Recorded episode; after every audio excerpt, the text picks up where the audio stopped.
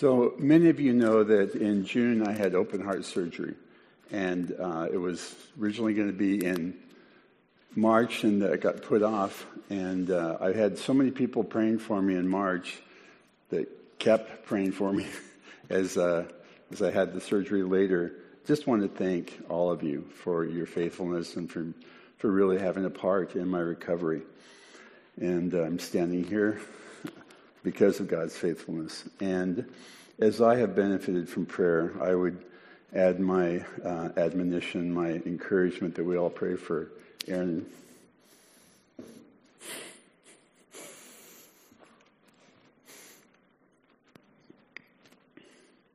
For Aaron and Lindsay, it's truly a devastating loss. So pray for them.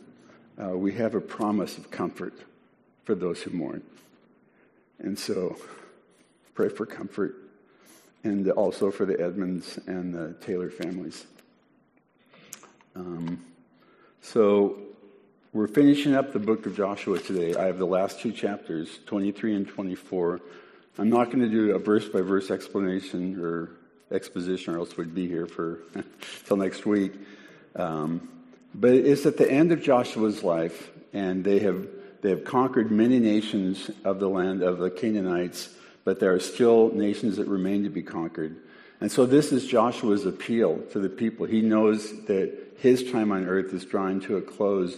And so he's making an appeal to Israel to stay faithful, to keep the focus, and finish the job, so to speak.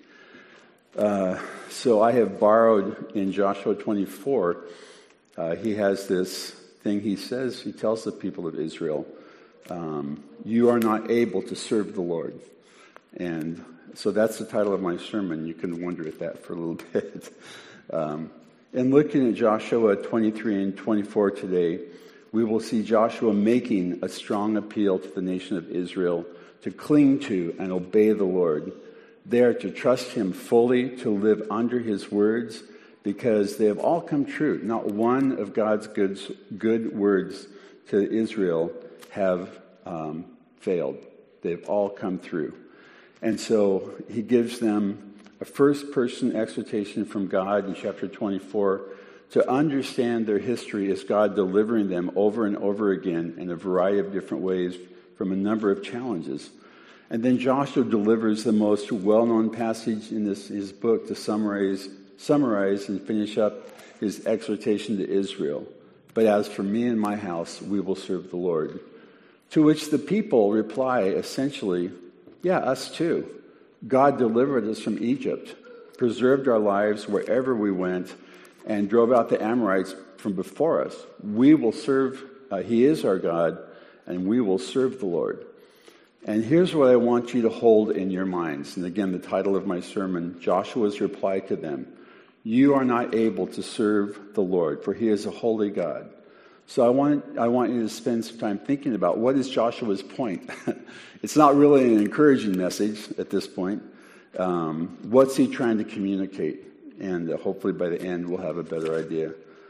Uh, so let's begin by reading most of these two chapters. I'm going to skip some things just because of their length, but we'll be reading most of Joshua 23 and 24.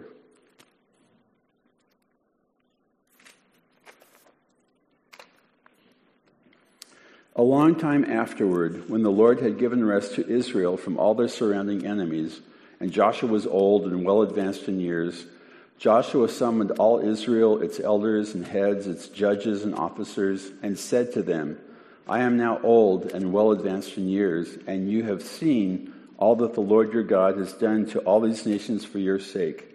For it is the Lord your God who has fought for you.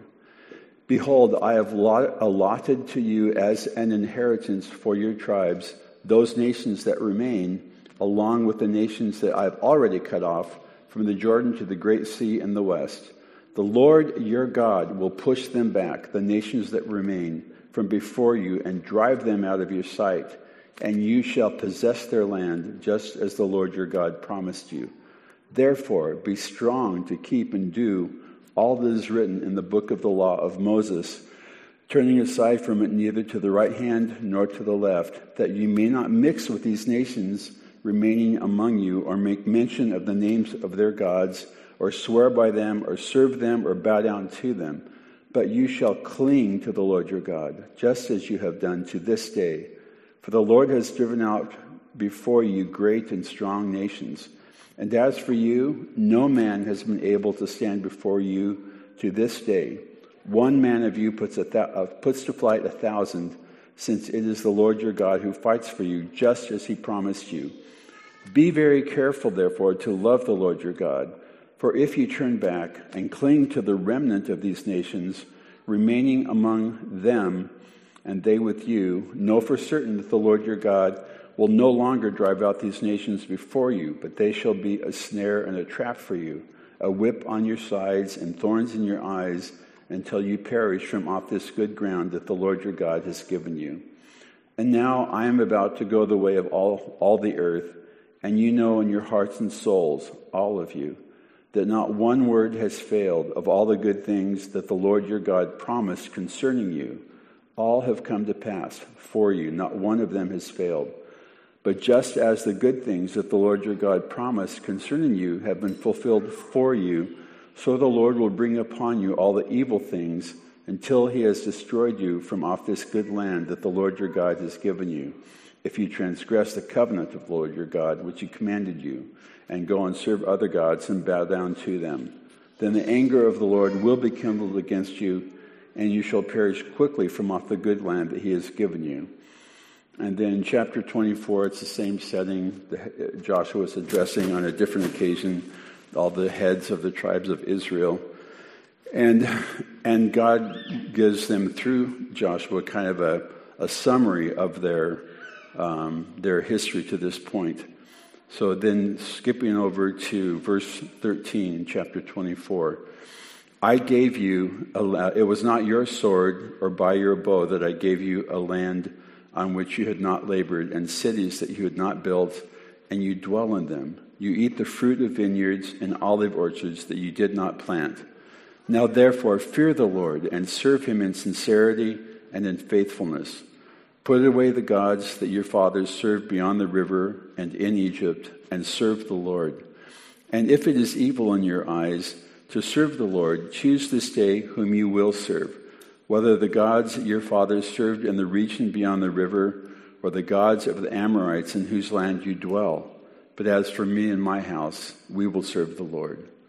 Then the people answered, Far be it from us that we should forsake the Lord to serve other gods, for it is the Lord our God who brought us and our fathers up from the land of Egypt, out of the house of slavery, who did those great signs in our sight and preserved us in all the way that we went among all the peoples through whom we passed.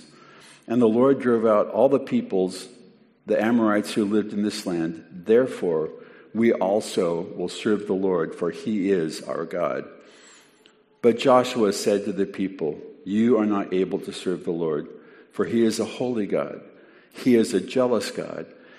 He will not forgive your transgressions or your sins. If you forsake the Lord and serve other gods, then he will turn and do you harm and consume you after having done you good. And the people said to Joshua, No, but we will serve the Lord. Then Joshua said to the people, You are witnesses against yourselves that you have chosen the Lord to serve him. And they said, We are witnesses. And he said, Then put away the foreign gods that are among you, and incline your heart to the Lord, the God of Israel. And the people said to Joshua, the Lord our God we will serve, and his voice we will obey. So Joshua made a covenant with the people that day and put in place statutes and rules for them at Shechem. And Joshua wrote these words in the book of the law of God. And he took a large stone and set it up there under the terebinth that was by the sanctuary of the Lord. And Joshua said to all the people, Behold, this stone shall be a witness against us, for, again, for it has heard all the words of the Lord that he spoke to us. Therefore, it shall be a witness against you, lest you deal falsely with your God. So Joshua sent the people away, every man to his inheritance. After these things, Joshua the son of Nun, the servant of the Lord, died, being 110 years old. And they buried him in his own inheritance at Timnath Serah, which is in the hill country of Ephraim, north of the mountains of Gaash. Israel served the Lord all the days of Joshua and all the days of the elders who outlived Joshua and had known all the work that the Lord did for Israel. Let's pray. Lord, thank you for your words. Lord, thank you for uh, redemptive history, Lord, and for the Old Testament that makes clear so many things about who you are and how you work, and Lord, what you were, you were working to establish in the Old Testament that culminated in Christ our Lord becoming a man, Lord, to dwell among us and to be our Savior. Lord, I ask that you'd be with us this morning, Lord, that you would take um, my words, take your words, Lord, and um, just interpret them to your people to bring grace, Lord, and understanding to our lives that you would be glorified in us. Lord, we ask this in your name. Amen. So, in chapter 23, just to summarize, God has given rest to Israel from all their enemies. Joshua is now old and advanced in years, and he summoned them, and he, he reminds them, You have seen with your own eyes how much God has done for you, uh, because God is fighting for you. And the nations that remain, God will thrust them out from before you. But you must be very firm to do all that is written in the scroll of the law, so that you won't turn to the left or to the right or go in among the nations to join yourself to them. That's what you, that's what you can't do, you guys. God is the one fighting for you. You're living in Him is how you have had success. So that's how it's going to keep going. Um, now, there's a on, one of the things that struck me a long time ago about Joshua, as I noticed that in Deuteronomy 32 and Joshua 1, there's a, a ton of times, several times, where God, where Joshua is given this command be strong and courageous. It kind of reminds me if you saw Cinderella that Kenneth Branagh did about five years ago. Just before Cinderella's mother died, she says, Be kind and have courage. Now, being kind is appropriate for Cinderella. In the movie, it shows how difficult that is to be kind and have courage. Uh, but Joshua was going to lead these people in conquering, so he has to be strong and have courage. Um, anyway, so as Joshua, as Moses is talking in Deuteronomy 32, he tells Moses one time, "Be strong and have and courageous." But God tells Joshua four times through Joshua, uh, Deuteronomy 31 and Joshua 1 to be strong and courageous.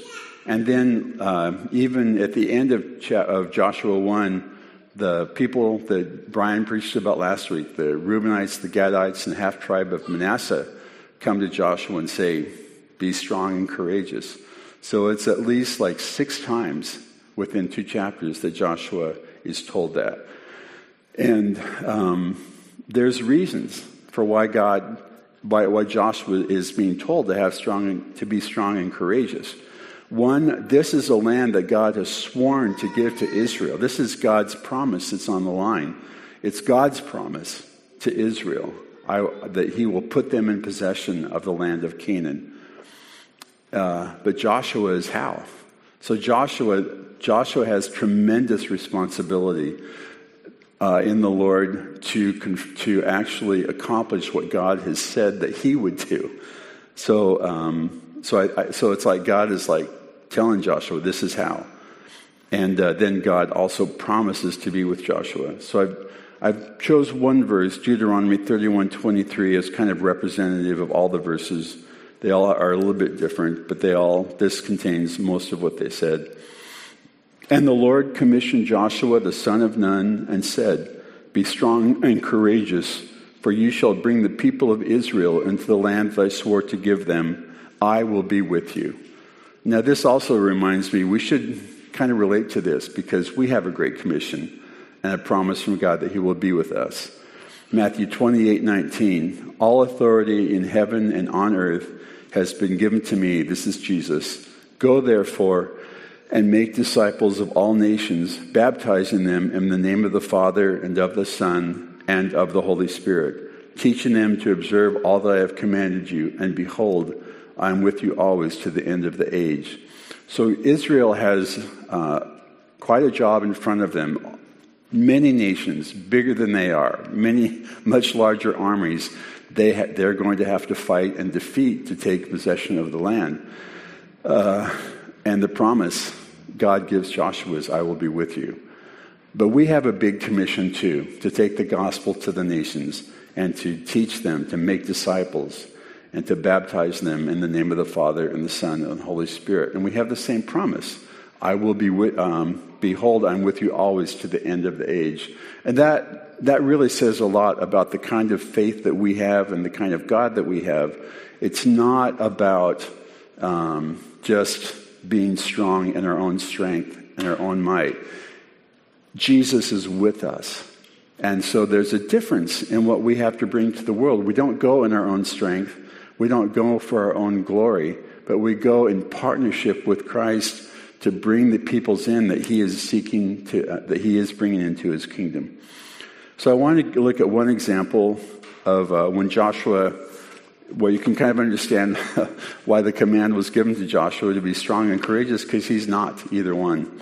This is after Ai, the defeated Ai, and uh, it's uh, they, the, the elders of Israel look at Ai and say, small town take two or three thousand people, and they go and they're defeated, and 36 people die. So in Joshua 7 6 through 13, it says, Then Joshua tore his clothes and fell to the earth on his face before the ark of the Lord until evening, he and the elders of Israel. And they put dust on their heads. And Joshua said, Alas, O Lord God, why have you brought this people over the Jordan at all to give us into the hands of the Amorites to destroy us?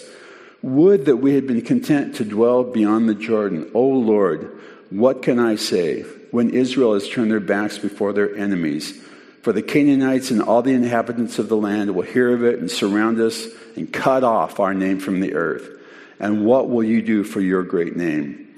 So I think this is repentance, but it also sounds a lot like whining.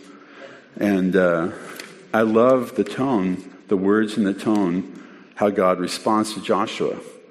The Lord said to Joshua, Get up.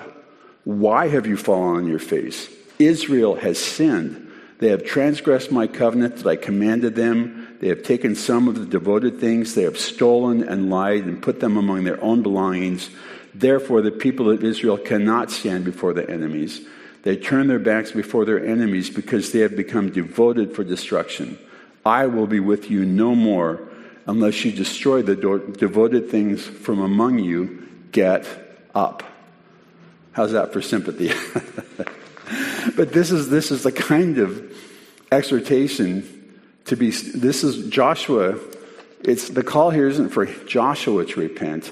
The call for him is to deal with the sin. The call for him is to be strong and have courage, to keep going forward, to believe. In this case, having courage means having faith. It means believing God, that God has not changed. Um, and there's one more verse, one more passage. Uh, it really has a lot to do with um, who God is and how he's dealing with Israel. It's from Exodus 33, verses 7 through 11. But it also touches on who Joshua is. And so I'm going to read this whole passage. Now Moses used to take the tent and pitch it outside the camp far from the camp, and he called it the tent of meeting. And whoever sought the Lord would go out to the tent of meeting, which was outside the camp. Whenever Moses went out to the tent, all the people would rise up, and each would stand at the door of his tent and watch Moses until he had gone into the tent. When Moses entered the tent, the pillar of cloud would descend and stand at the entrance of the tent of meeting, and the Lord would speak with, with Moses. And when all the people saw the pillar of cloud standing at the entrance of the tent, all the people would rise up and worship, each at his tent door. Thus the Lord would speak to Moses face to face as a man speaks to his friend. So there's a lot of things happening here. Moses has this unique relationship with God, speaks to God face to face as a man would speak to another man. And then the people, when they see the, the, the, the cloud come and, and stand at the tent of meeting, they would also uh, they would also worship in their own tents. So there was a sense in which Moses' example was discipling the children of Israel to walk with the Lord, to worship the Lord themselves. And then it says, this passage is finishes, and it says, When Moses turned again to the camp, his assistant, Joshua, the son of Nun, a young man, would not depart from the tent. So Joshua understood that walking with God wasn't just about obeying commands. It was about knowing Him. It was about waiting in His presence, listening to Him. There was a, there was a full bodied relationship that I think that Joshua understood. Uh, so then, continuing, Joshua talking to the children of Israel, he says, You must cling to Yahweh as you have done. Take heed to your souls. Love Yahweh, your God. Take heed to your souls. Love the Lord your God. But if you cling instead to these nations, then God will stop fighting for you and you will perish off this good land. You yourselves know that not a single word has failed of God's good promises to you. It has all come to pass. And just as the good things came to pass, so will the bad things if you uh, turn your backs on God, and you will perish quickly off the land He has given you. So again, your job, Israel, is to cling and to keep clinging to the Lord your God. Be very strong to do all that is written in the book of the law of Moses, not turning aside to the right or left, not mixing with the other nations. Um, your only safe place is to wholeheartedly love God, following Him, knowing Him, and pursuing Him. Because obedience, and this is this is not Moses. this is me talking to us.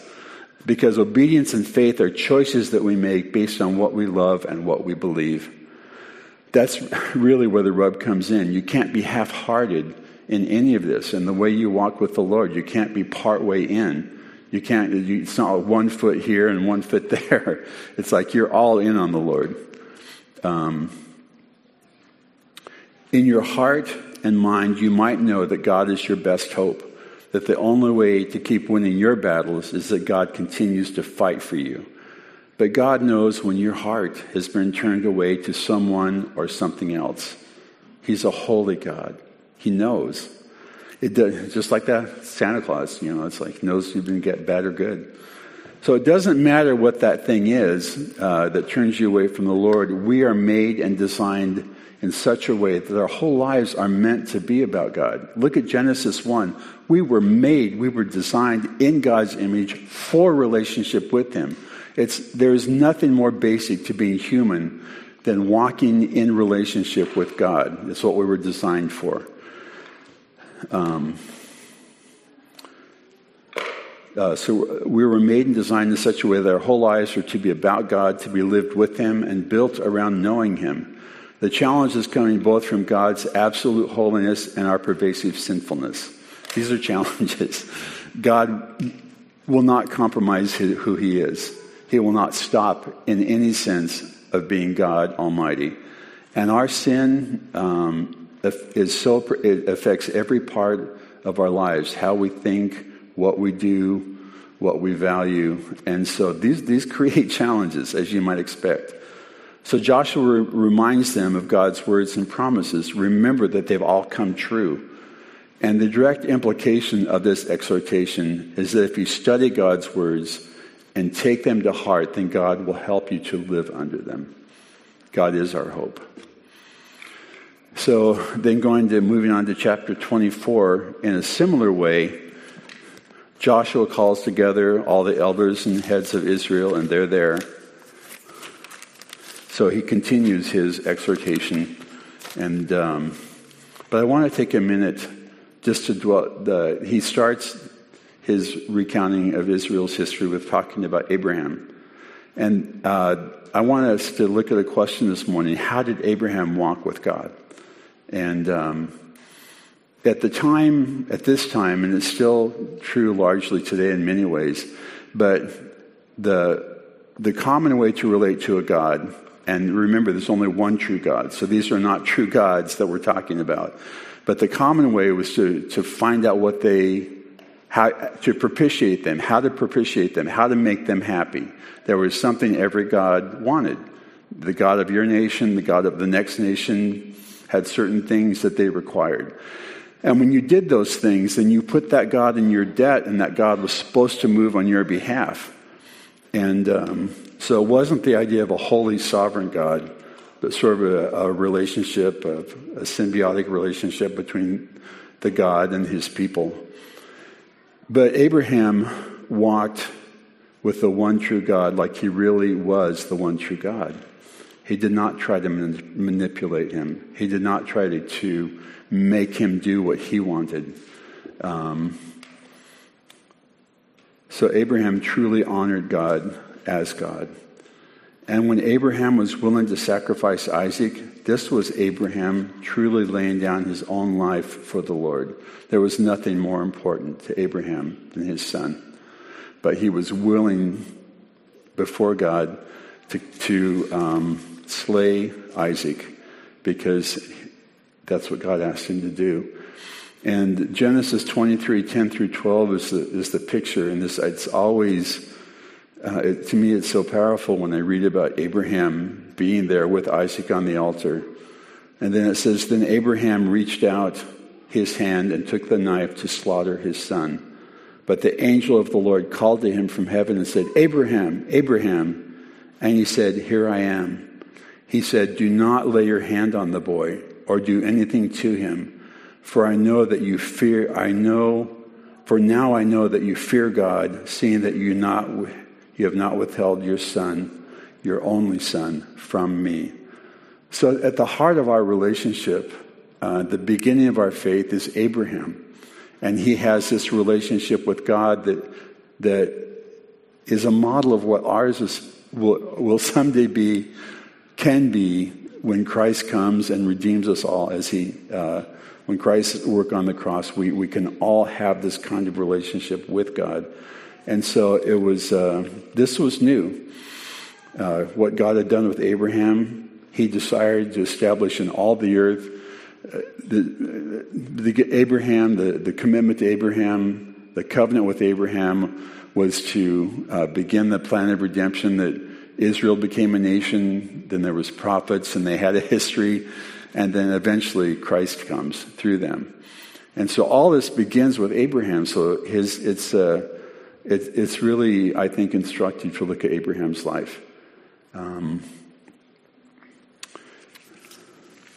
So then, this recitation of Israel's history and God's blessing is, is a big deal because in God's plan, eventually, Jesus Christ, God the Son, was born to the Virgin Mary. The eternal Word became a man so that he could truly and legitimately represent us. Uh, Jesus Christ, uh, God in the flesh, uh, took our sin, became a man to take our sin on himself and reconcile us to the Father in all and fulfillment of all that the Old Testament pointed to. So this again, this is something to understand in the way that Israel, why it was so important to God that Israel not mix with the other nations. He had a plan, and they had the, the plan required them to be holy, required them to be set apart, required them to live out his purposes. So it wasn't just them vying for dominance with other people. It was, it was really ultimately about Christ. Okay, so uh, at the end of the history, the recounting of the history that uh, Joshua does, then he, quoting God, he said, It was not by your sword or bow that I gave you a land on which you had not labored, and cities that you had not built, and you dwell in them. You eat the fruit of vineyards and olive orchards that you do not plant, that you did not plant. And if it is evil in your eyes to serve the Lord, choose this day whom you will serve, whether the gods your fathers served in the region beyond the river, or the gods of the Amorites in whose land you dwell. But as for me and my house, we will serve the Lord. And then again, Israel, we too will serve the Lord who brought our fathers up out of Egypt, who also fought for us and drove all these great nations out before us and preserved our life wherever we went. We will serve him. But Joshua, now we come to the heart of it. Joshua says to the people, You are not able to serve the Lord, for he is a holy God. He is a jealous God. Implied here is he will know and he will care when your hearts turn away from him. Uh, Joshua knew also, along with John Calvin, that the human heart is an idol producing factory. And idolatry extends beyond the worship of idols and images and false gods. Our modern idols are just as powerful and much more varied than, than the ones of the Old Testament. Uh, pride, self centeredness, greed, gluttony, a love of possessions, rebellion against God, money, success, popularity, beauty, pornography, health, education, comfort, an orderly home, nice clothes, telling every dollar where to go. so all these things maybe are not bad things, but when you make something that's good ultimate, then it becomes an idol because there's only one ultimate in all, in all, of creation, and that's the Lord God. Rosaria Butterfield said, Butterfield has this great quote. One very difficult aspect of sin is that my sin never feels like sin to me. My sin feels like life to me, plain and simple. My heart is an idol factory, and my mind is an excuse making factory. So I think we all, that finds probably all of us. So, God in these two chapters is actively following his plan of redemption that will someday culminate in Christ. But God has taken the necessary steps to get there, and one of them is establishing Israel as a nation. God wants Israel to pursue him, to know him, to love him, and trust him. God knows if he can cap- capture Israel's heart, they can truly represent him to the rest of the earth. And I believe this is what Joshua is aiming at when he tells the Israelites they are not able to serve the Lord, that, that they will not su- succeed by trying hard. The first thing to understand is that Yahweh alone is, is Lord. Um, we are not. We have no piece of his lordship except to serve and worship him. They are winning battles by trusting and following God. Yes, they are to be strong and courageous, but God himself is their true way forward. God is showing them, teaching them that they win or prosper by staying in Him. And I want us to look at a passage from Romans 9:30 through Romans 10:4, which touches on all of this. What shall we say then? That Gentiles who did not pursue righteousness have attained it. That is, a righteousness that is by faith. But the Israel who pursued a law that would lead to righteousness did not succeed in reaching that law. Why? because they did not pursue it by faith, but as if it were based on works. They stumbled over the stumbling stone, as, as it is written, Behold, I am laying in Zion a stone of stumbling and a rock of offense, and whoever believes in him will not be put to shame. And then it kind of continues in, in the same um, vein in Romans 10, very, just uh, very next part. Brothers, my heart's desire and prayer to God for them is that they may be saved. For I bear them witness that they have a zeal for God, but not according to knowledge. In other words, they care about God. They have a zeal, uh, a passion for God, but it's not, it's not aimed in the right direction. It's not according to knowledge. For being ignorant of the righteousness of God or the righteousness that comes from God and seeking to establish their own, they did not submit to God's righteousness, for Christ is the end of the law for righteousness to everyone who believes.